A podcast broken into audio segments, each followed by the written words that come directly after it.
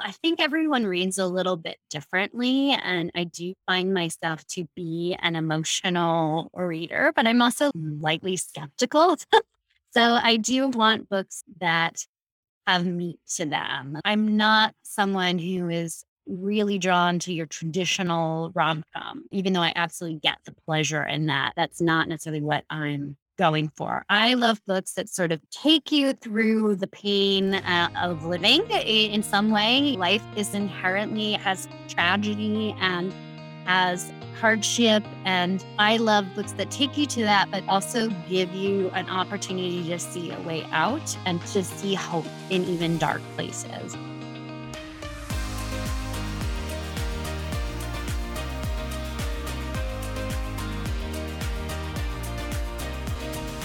Hey there, welcome to Lit Match, a podcast made to help writers find the best literary agent and business partner for their writing career. I'm Abigail Perry, the host of Lit Match and a certified developmental editor who has also worked as an editorial intern at a literary agency.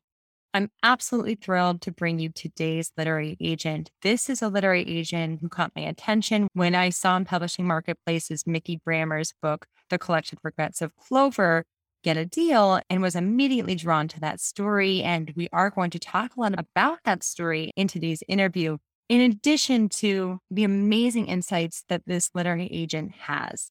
Her name is Michelle Brower, and she is a co founder and literary agent at Trellis Literary Management. Michelle has spent over 15 years as an agent. Her list spans the spectrum of literary and commercial fiction, from thought provoking story collections to page turning thrillers, and she's primarily interested in work that focuses on storytelling and emotional connection. Michelle believes that the best reading experience engages both the heart and the head, which she finds often in book club novels that have these commercial ideas with literary execution, literary fiction, literary suspense, genre fiction for a non genre audience, and upmarket women's fiction. In nonfiction, Michelle is looking for a personal story that illuminates a greater subject and very selectively represents literary young adult fiction. In all of those areas, she is looking to support underrepresented voices.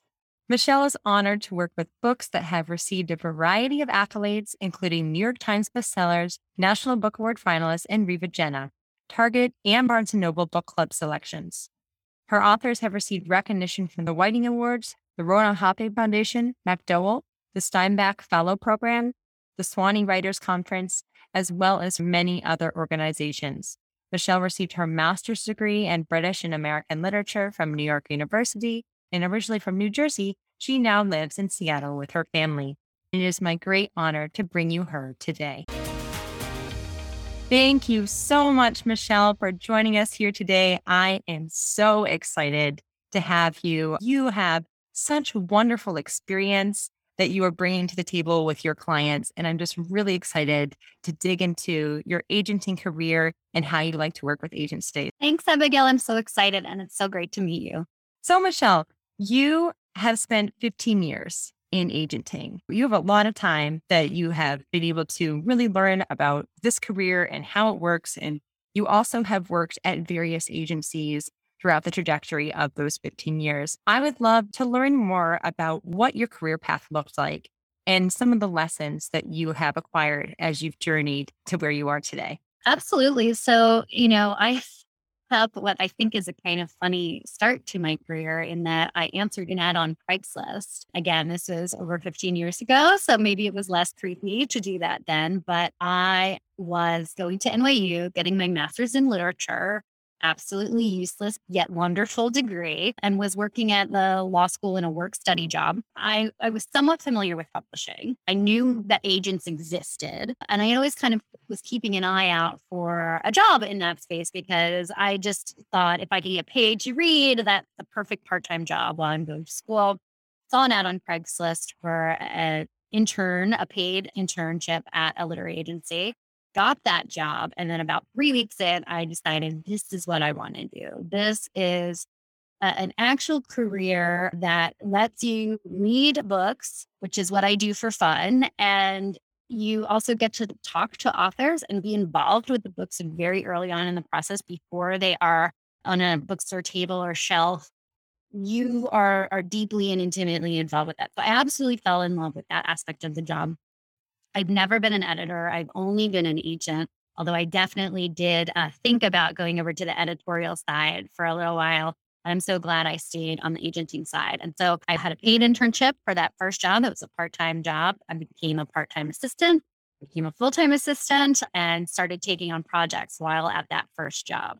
Then, as I sort of grew with my client list grew and my experience grew, I moved to become an agent at different companies and have been a VP and a partner. And I'm so excited to have actually founded my own literary agency with my amazing partners, Stephanie Delman and Allison Hunter. So we are a women owned agency. It's really exciting. Yes, I'm very like girl power in that respect. And, you know, we're really making something we're, we're, proud of and find that having our own company really lets us support authors in a way that we necessarily hadn't been able to as agents at another company. So it's been a really, really great experience. It's a very straightforward trajectory for me, although, as you might know, there's nothing straightforward about agenting or publishing, even. But it's been a, a really good path. And although I'm still happy to have my master's degree from NYU, it really was not uh, academia was not in the cards for me. I hear you on that. I have a BS in film, and you know, wanted to start out in film. Then I ended up going into publishing. You know, I was like, I want to be where the stories are born. I get it. We publishing is like smart film. yeah, like, exactly. Yeah.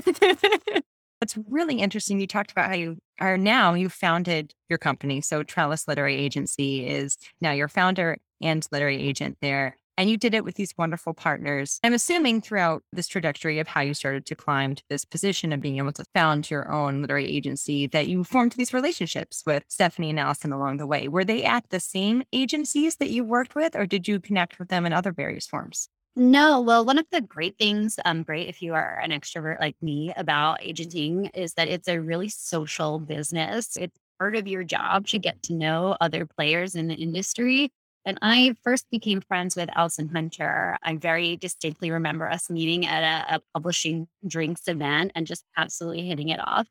And then Allison had introduced me to Stephanie. And so it's uh, a web of relationships that goes back, but we were all at different agencies. You know, Allison had been at Janklow and Nesbit, and Stephanie had been at Sanford Greenberger.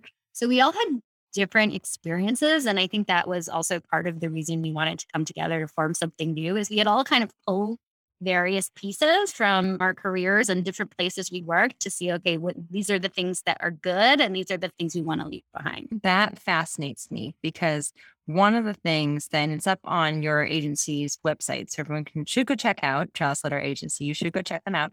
And one of the reasons why you decided to create your own agency instead of continue to work in another one was because you have this vision of how you want to see publishing evolve and grow.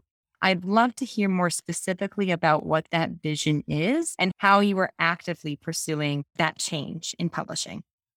Yeah. So, uh, one of the, the big things for us, which has become really a big part of the conversation very recently, is about junior staff and the ability to grow and grow happily inside of a job that can be incredibly demanding and often really poorly paid. I mean, just to be very frank, across the board, you know, publishing salaries are pretty low, particularly entry level and, and just post entry level. And so we wanted to create a company where our junior staff were valued and supported and promoted mm-hmm. because I think we each had that experience in different ways, but also had run up against different walls during that process. And it was very important to us to create a company that was about connectivity and support.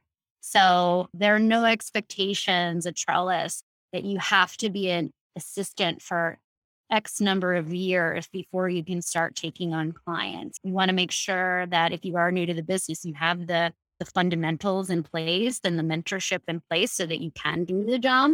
But I feel like classic publishing has a lot of artificial ceilings, and we wanted to take those away. And we also wanted to be very thoughtful about having our staff and our agents and all come from different backgrounds because publishing is particularly well educated white women and there is a lot of, of different perspectives out there that are not served by having that one narrow portal. That's something that we've started with and that we want to really continue with. We are a new company. And so we will be growing and expanding over the years. And that's something we want to be really, really thoughtful of. And another piece of that, which I kind of touched upon, is the idea of community. We really want our agents and staff to feel like they're part of a community and get benefits from that we pass on authors to each other. We recommend things to each other. We're always helping with submission lists, editor introductions. What's great is that, you know, Stephanie and Allison and I, we have a certain amount of experience and we know a certain set of people,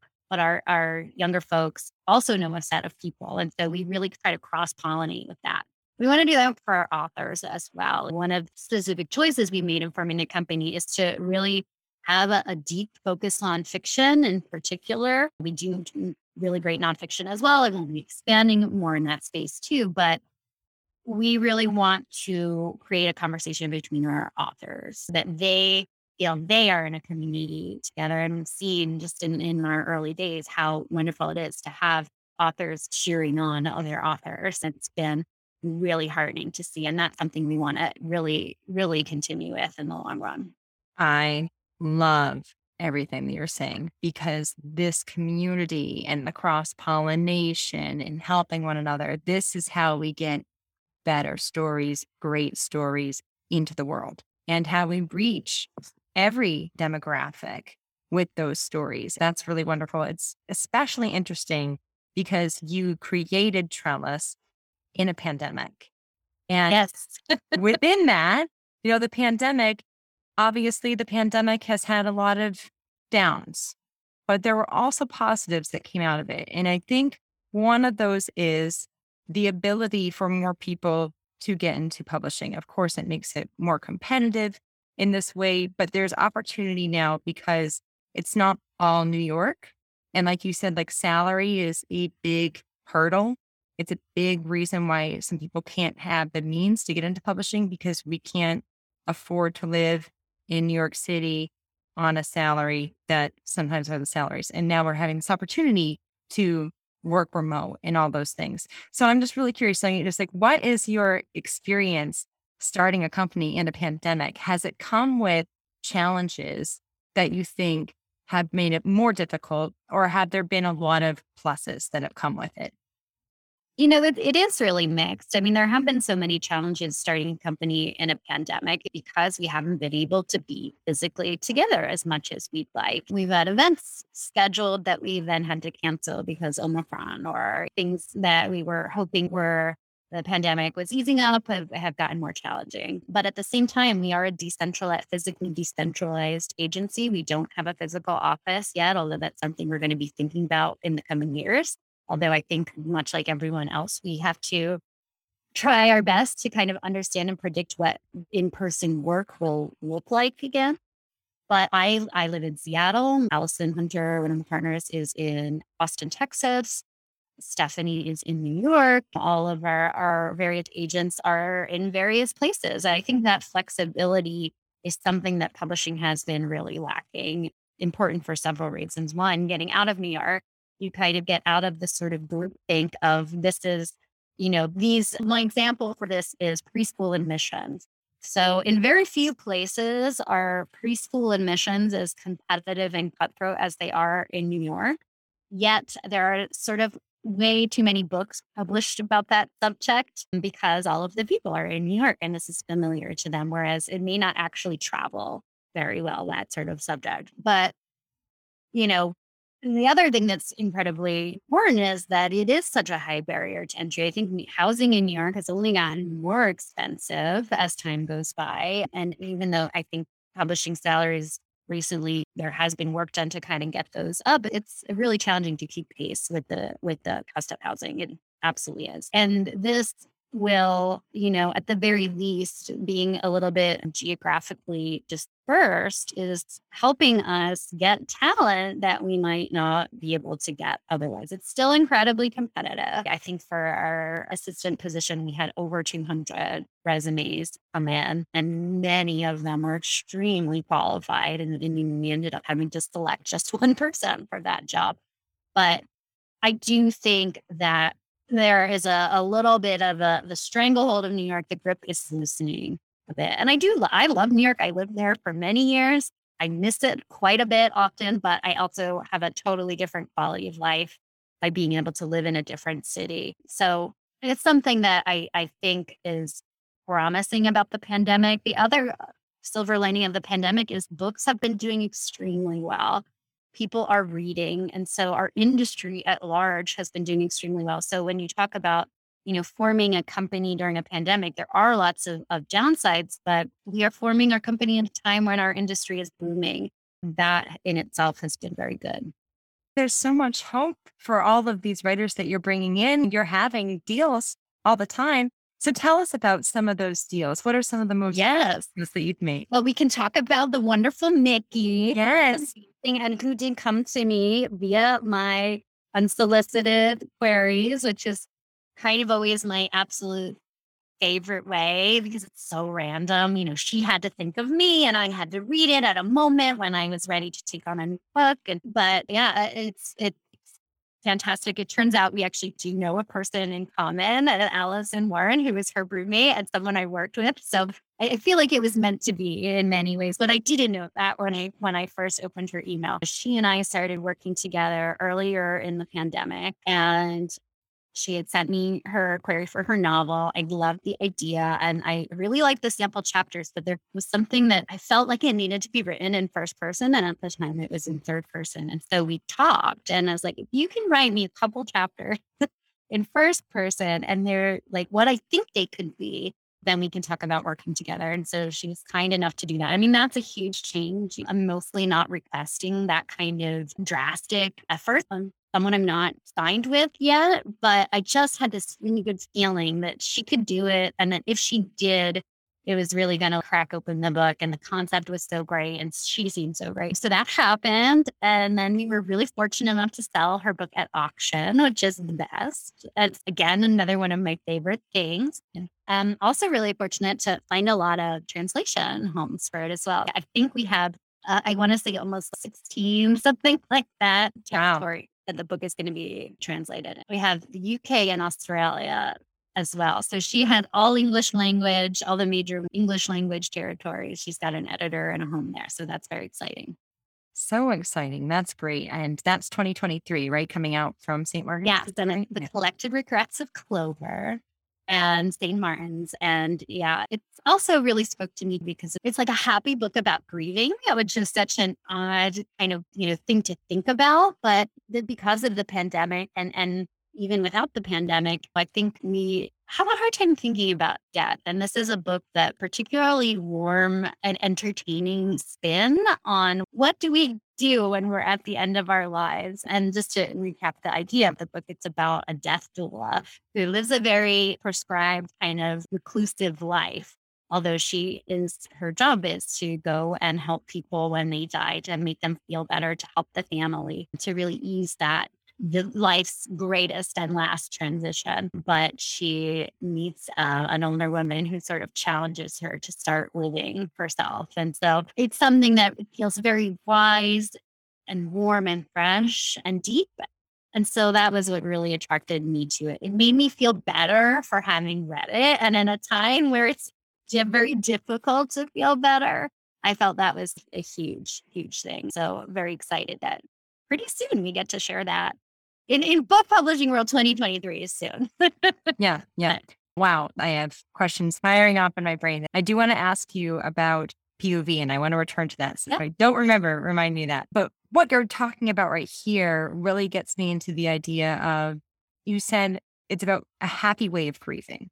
Yeah. And I love books about grief. I think it's one of the things that I look to explore. I also am fascinated by the idea of a happy way of grieving. I want to talk about your manuscript wish list. You like to look for those books that reach the heart and the head, those emotional yeah. connections. Yeah. And it sounds like this book in particular satisfied that desire. So could you please talk to us about your manuscript wish list and how you are specifically looking for these stories that connect those emotions. Yeah, I think everyone reads a little bit differently. And I do find myself to be an emotional reader, but I'm also lightly skeptical.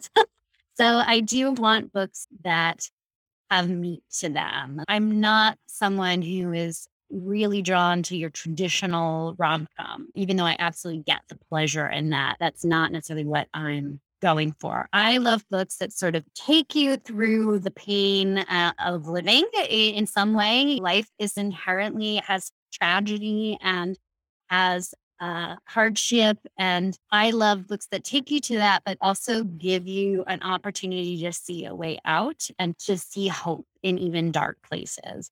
And so, particularly to go back to the collected regrets of Clover, you could read a book that mimics the experience of grief. But I think many of us are sort of dealing with that either through personal losses in these recent times or just the, the immense sense of loss that is sort of cultural and global. I felt what I wanted and what was so particularly appealing about this book was that it did not mimic the experience of grieving, but it showed you a way through grieving and really what it is about the beauty of life, you know, the beauty of living. I am always drawn to those books that do have some sort of emotional grasp on you. I want to shed one tear. I don't want to be bawling on the floor, unable to get up. I want to shed a few tears and think like, that's just so beautiful. That's something that really just illuminates our humanity. I think that all novels are about illuminating our humanity in different corners of that.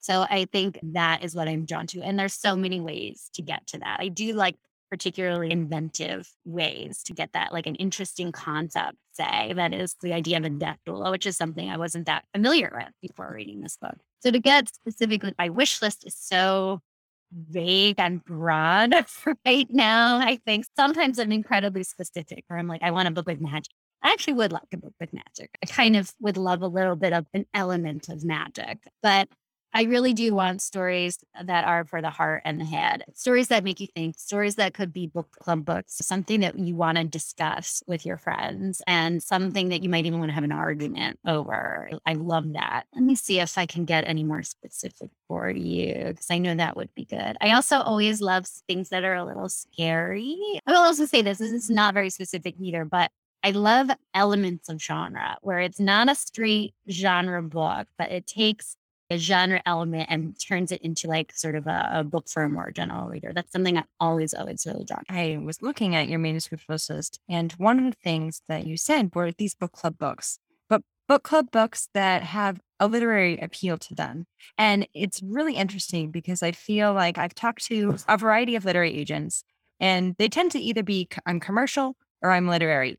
And you are a little bit in between, it sounds yeah. like. So, can you explain to me more about what that would look like when you say, I want the book club book that has literary appeal to it?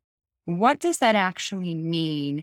And why do you think these books are touching readers in such a way that they mm-hmm. want to discuss them in book clubs? That's a great question because I feel that I read very widely. So I read commercial fiction and I read literary fiction. It sort of just depends on what I'm in the mood for, what I need from my reading at that moment in time. Uh, so I always consider it's a spectrum. You know, it's a spectrum to me about for commercial fiction, maybe story is the more important aspect. For literary fiction, maybe the words and the, and the craft is more important aspect. And then there's this wonderful middle where there's storytelling and craft all together. And to me, that's where I find myself most at home. And I also love to see like there's a lot of books that can be book club books, right? There is a huge span that can fit into that.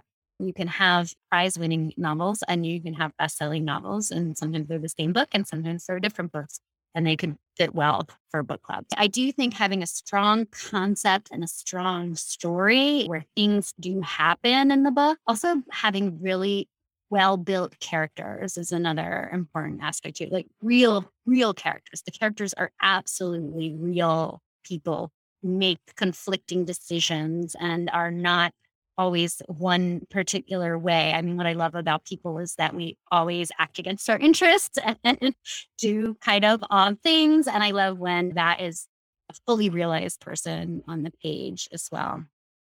To me, what makes a good book club book? It is something you want to discuss. It's either something a little bit timely or it's timeless in that it's something you grapple with now I love, you know, elements of historical fiction because I think having something that happened in the past that is very uh, truly turns out to be related to now is a great way to talk about contemporary issues and also to again have that relationship with the characters that is almost as if you know them in real life or that they feel very real to you. I also do love books that are, are more intellectual and and specifically about like the craft of it and make you ask a different set of questions but I feel like those are not necessarily always the book club books. I think about a book that I loved. Well, I, I mean, I have many books that I love, but when I was thinking about those book club books that also have the literary appeal to them, I, I talked about this, I feel like a bazillion times in the podcast, but I love Jodi Picoult's books.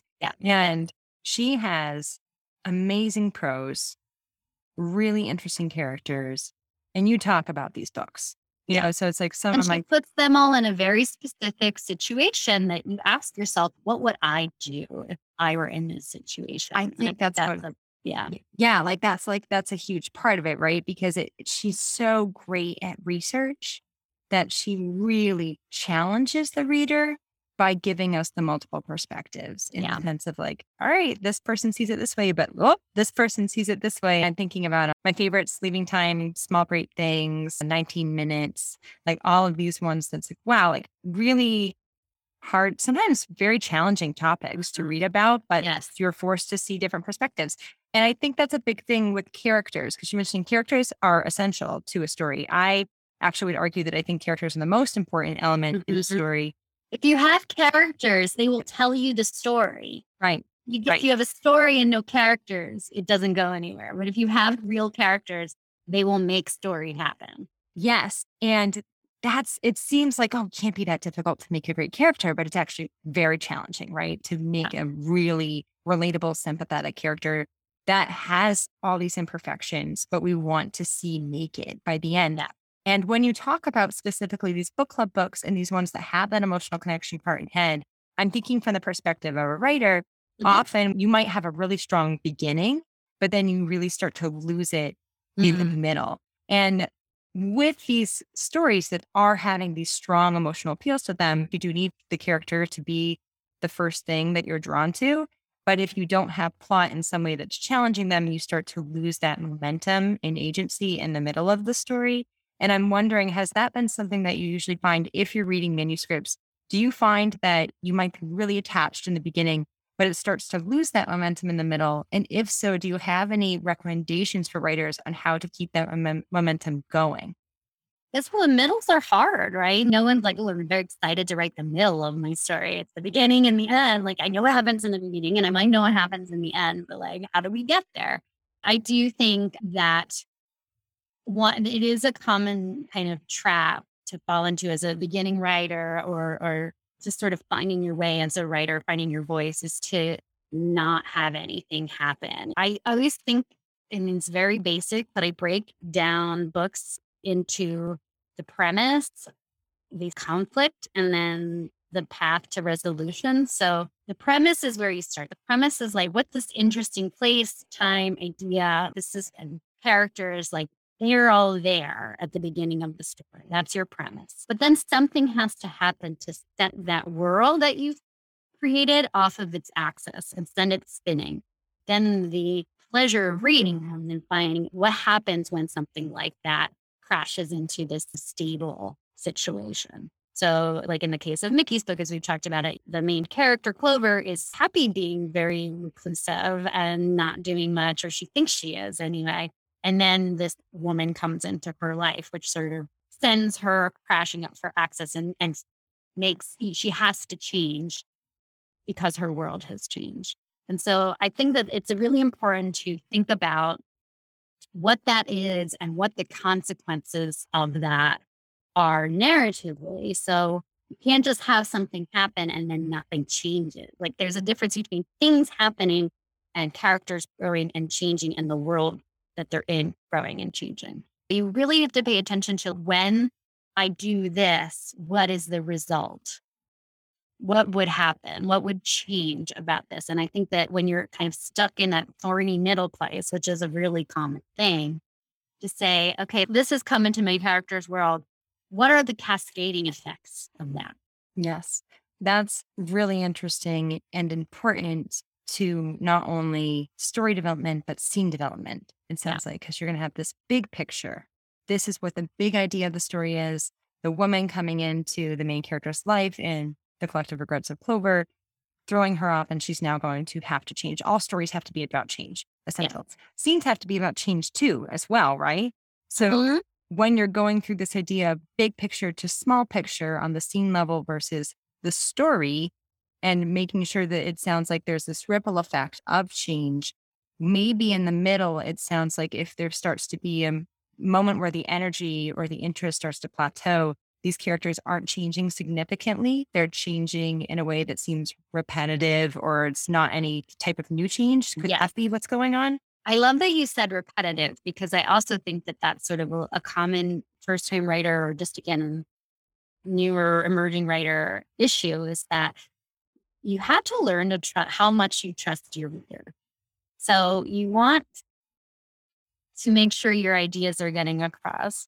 But if you repeat them too much or at all, it's actually you are not trusting your reader enough and it takes away the pleasure that they get about connecting the dots themselves. And so I think there is an urge to be like, no, I really want the reader to know that she's becoming more independent. And so sometimes you're just hitting that same note too many times as opposed to saying she's become more independent and then what does that open up for her as character so i think that that's something to be aware of as well is is trusting your reader to make some big leaps themselves yeah, absolutely. When you find that you're working with clients and maybe you get a draft and this is happening, do you have any strategies or recommendations for how writers can start to think outside of the the same that they're trapped in? I think you have to cut. You start cutting your repetitions and then you look at what once that's gone, what is next for your character. I think cutting it uh, is like my favorite kind of editing in some ways because it is about creating new gaps that you can build new bridges over. I love letting things go and I love talking authors into letting things go because once you do, there's less clutter in the manuscript and you can kind of see like, okay, well, if I don't have that, you know, what is the next obvious step for her? What is the less obvious next step? Another thing I always talk about too is, as I mentioned briefly before, is that human beings are incredibly complex and not straightforward at all. And so when we change, we resist that change. And where we say we're going to be XYZ, but in reality, we don't do that. That interior conflict is also really rich for, you know, character discovery. And, and again, I always say if you have character discovery, the character starts to tell you what is supposed to happen next. Well, that's, you know, especially interesting because when you talk about emotionally connecting with readers, I do feel like a lot of the emotion comes through the inner monologue or the inner dialogue, yeah. right? So pulling us close to the character in these book club with literary appeal, there's probably a lot more of internally pulling us into the character. Or no, not such. Well, it depends. I mean, I think, you know, not every, I know we talked a bit about POV and I know we want to come back to that, but like, you know, not everything is first person, nor should it be first person think it really depends on what the story demands, especially if you have sometimes multiple perspectives are better in third person. Sometimes they're better in first. It really depends. I don't have a preference for one over the other, but the story will kind of tell you. So, like, for example, with like Regrets Clover, it wanted to be more intimate because it was about people's feelings and their hangups and issues and fears around death. And so to be more kind of intimately connected, and particularly this one character who was more at a remove, like purposefully at a remove from everyone else, we had to kind of understand her more. And in order to do that, we had to get into her head. But I don't think that's always a necessity. I have many, many books that I love are also in, in third and are not in first. You can, you know, you can be very intimate without being in first person. That's great to know. And I'm so glad that you brought that up. Let's talk about point of view. Mm, do you represent all types of point of view? I guess I should say yes. Yes. yes. So represent even, even like the the first person collective. I've, I have one book that was a point of view and and second person. I mean, uh, you know, I think I yes, I'm perspective agnostic. That's great. So when you're thinking about point of view and what makes a story written in the right point of view, what what determines the right point of view for the story? I personally always find that one of the more challenging questions. And when I write, I love first person. I love to read first person. I think I just gravitate more towards first mm-hmm. person, but I also like third person limited. I like being close to the characters and I really enjoy Omniscient. I don't think I'm talented enough to write Omniscient, but I think that the idea of all of these potentials, you can spiral a bit. I taught writing for a while. And one of the strategies that I was teaching my students was, all right, have you tried writing this just to kind of get a feel for it and just try it? Just like you said, send me a few chapters in first person to Mikki. Yeah. And then it just worked out.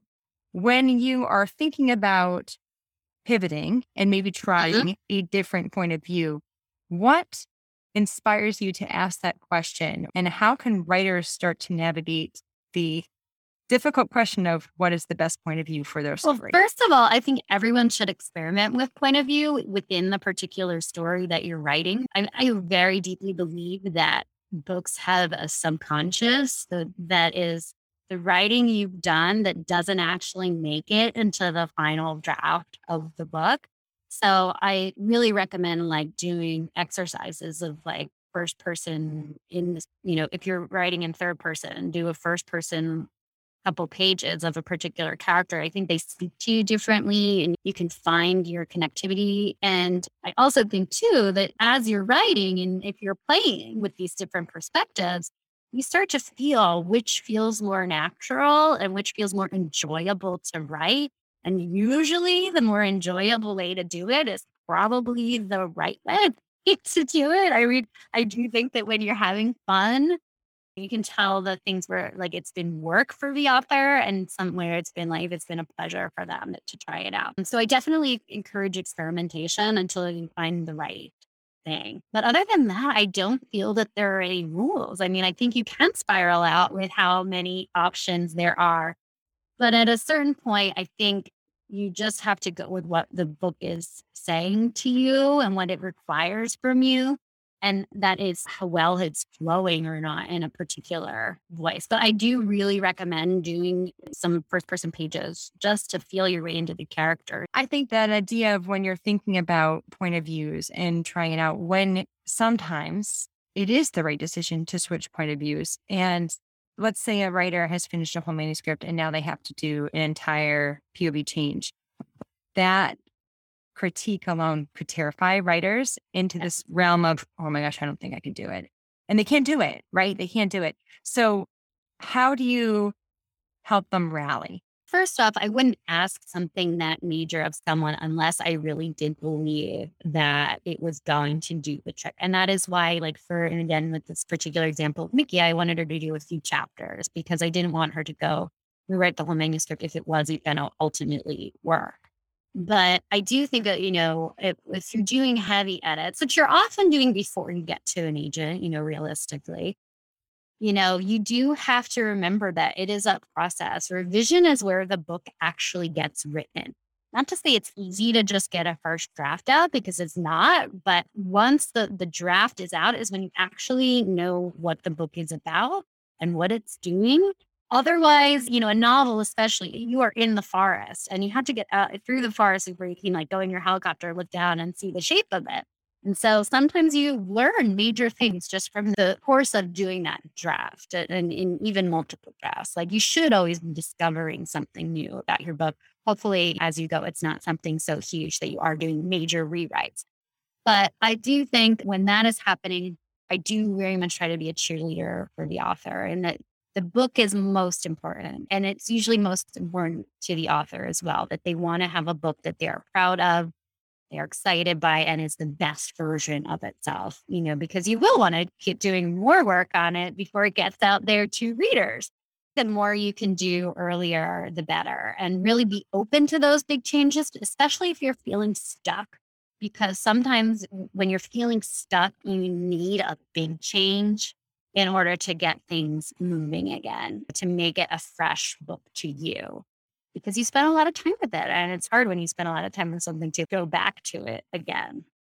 part of the beauty of working with an agent, especially it sounds like, you know, most fiction agents, it seems these days are editorial agents. I believe you're an editorial agent. So that means that Michelle is hands on. So be for my listeners out there. So she's hands on. She's going to work back and forth with her clients before going to market, going to make sure that this manuscript is the strongest it can be before it goes to market.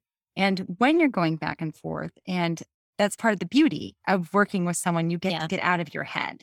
So writers, I think, you know, we spend so much time writing and in our heads. And then when you can talk to an agent who really has a professional eye for this as well, you can have these very sophisticated conversations on what might be best for the story and how it can bring it out. And that's really cool that you do that and you have that back and forth and you are working as the cheerleader, but at the same time, you're working as the coach, it seems like, right? Yes. Yes, definitely. There's a lot of like, I did coaching is actually a really great metaphor for it.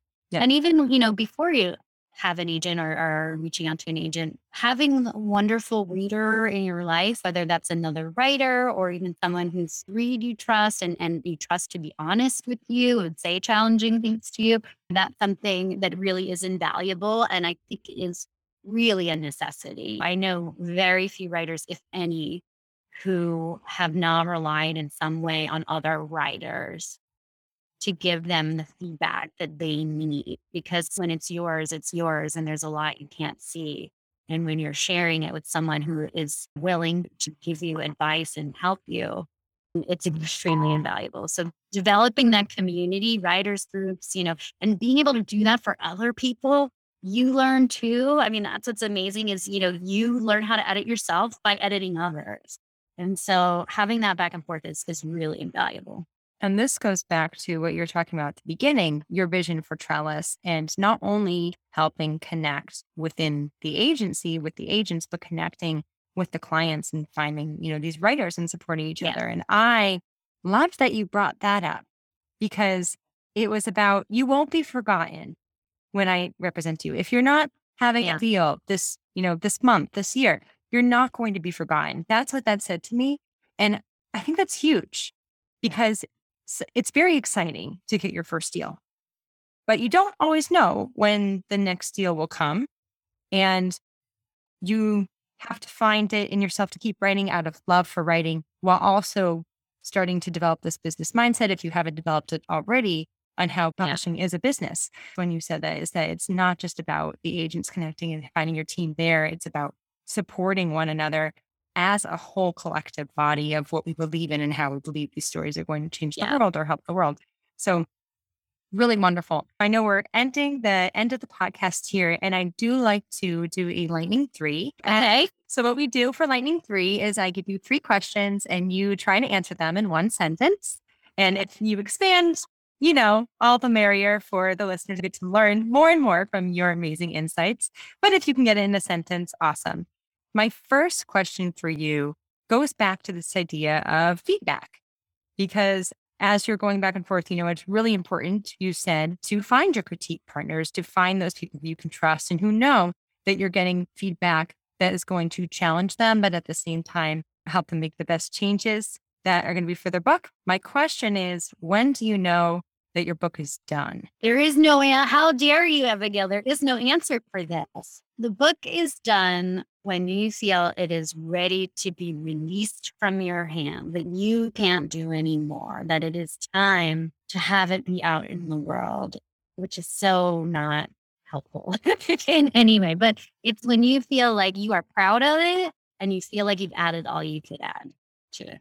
And you may change your mind later. You might you know, given time might change your mind and say, I do have more to add. I do want to come back to it. But I do believe in releasing the book so that you can get that feedback, even if that feedback is rejection. It's really good to know if you are there or if you're not there yet, and you can glean pieces that can help you get to where you need to go. That's great. I love that answer. My second question for you is going to go back to manuscript wish list because we've talked a lot about the emotional connection, the heart and the head. But you also mentioned that you like genre blending. That yes. So I love for a second question here to be about what genres do you specifically like to see blended? And do you have any specific examples, titles that are either ones that you represent or that you just loved reading I secretly always love horror. I'm like grew up on Stephen King. And so elements of horror, always great. So I have a, a novel that I worked on a few years back called The Wild Inside by Jamey Bradbury. I love it. It's such a great read. And it's both a coming of age story and a little bit of a vampire story, as well as a literary novel. So it's just a really great book. And that I will always have a little bit of that like love of horror for me. And I, but I'm also a sci-fi elements of sci-fi. Definitely have have books like that. A great book of mine, Light from Other Stars by Erika Swyler, has elements of sci-fi, but it's also just a beautiful novel. So, so I'll give you those two. I, I couldn't stick to. That's great. So with those two, just as kind of a little bit of a follow up, with those two, is it more a contemporary set in modern time type of thing, and then it has these sci-fi and horror elements to it? it but the if you were to pitch it, would you say it's a blend of you know contemporary sci-fi, contemporary horror? How does that work? Yeah, they're both contemporary. Eh, well, actually, Light from Other Stars takes place in the 80s and future. so, not a contemporary, but we're in between those two time periods and uh, Wild Inside is contemporary. I would say when I pitch those, I say this is a book club novel with genre elements to it. Or I would say this is a, a genre novel for non genre readers. So I think when you are reading in a genre, you really know it and know a lot of the conventions and tropes. But when you are not like a deep genre reader, you might read a book that has notes of that, but you aren't as fully educated as a reader who's like deep in that genre. So that's kind of the reader I am, and that's kind of the reader I sell for. And then you have to pitch them this in like 50 words or less, don't you? Yeah, it's always hard. that is a challenge. Do you have any? I get more words. I get as an agent, you get more words. You get more words. Special treatment. Yeah. yeah do you have any strategies when you do that or is it does it just come flawlessly you just try to like well what is the story? Like right. what if what is this book really about? I'm usually pretty good at, at drilling down to that at some point. point and i snuck another question in there but i got you so final question question number three.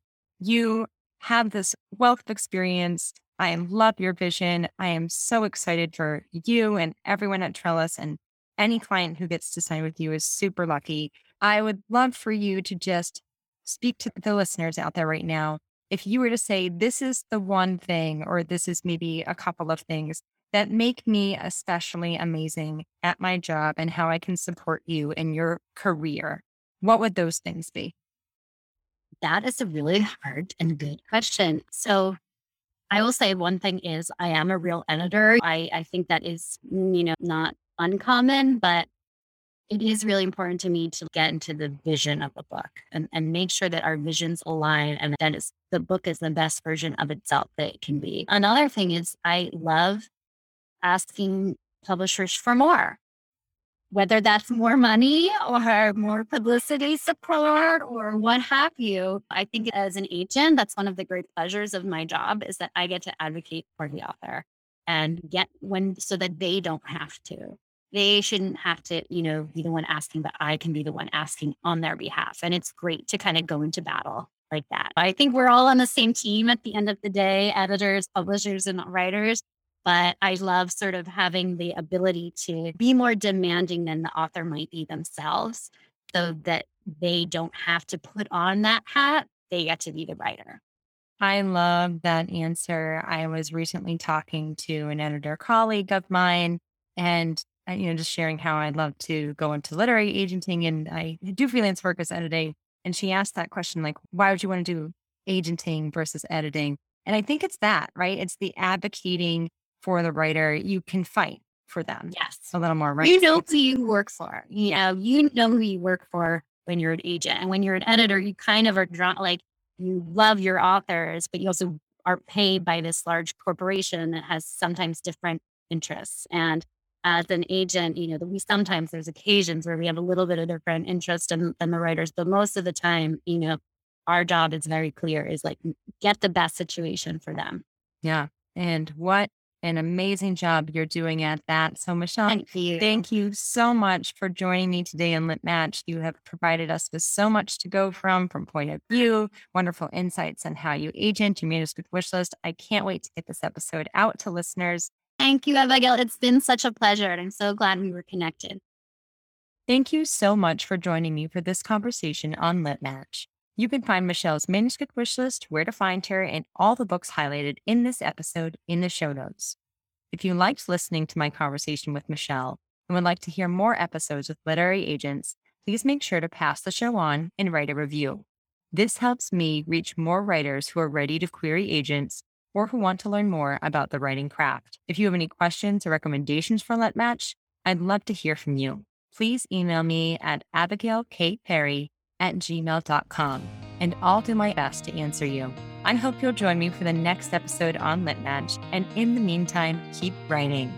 I genuinely can't wait to hear when you sign with the best literary agent for your business and writing career and celebrate your book when it comes out.